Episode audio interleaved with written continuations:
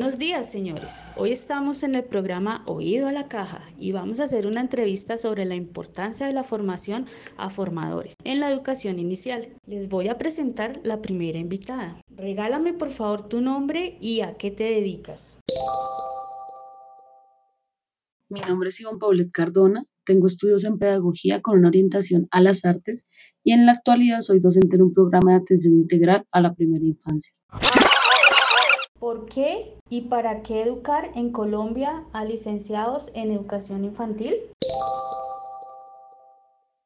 Es necesario formar a formadores en educación infantil en Colombia y en el mundo, dado que es súper importante que personas calificadas acompañen la primera etapa de desarrollo infantil, potenciando el pensamiento creativo y divergente. Ya lo dice el documental La Educación Prohibida, que las personas hasta antes de los cinco años son genios, ya que la mayoría no han sido escolarizados en un sistema que esquematiza las maneras de pensar y actuar de las personas.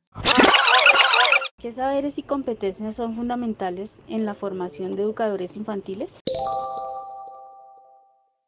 El saber más importante que debe desarrollar un formador infantil es la creatividad, en la idea de innovar en cada espacio de acompañamiento para guiar la exploración y gusto por el saber de las diferentes personas en sus primeras etapas de vida.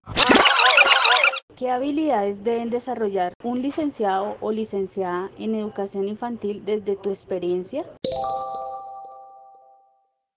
La habilidad por excelencia que debe desarrollar un educador infantil o un educador en general es la observación y la escucha, dado que cada persona es un mundo y debemos adaptar la escuela a cada ser para potenciar sus capacidades. Y esto solo se logra cuando nos tomamos el tiempo de contemplar el detalle, logrando empatía para entender de qué manera aprende el otro y así generar estrategias de enseñanza pertinentes a cada ser. ¿Cuáles son los retos más grandes de enseñar a los niños y a las niñas en Colombia?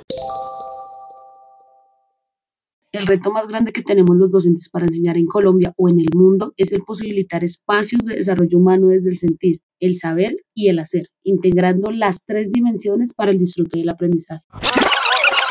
Profe Paule, muchas gracias por participar en el espacio y a ustedes no se les olvide estar conectados con Oído a la Caja, señores.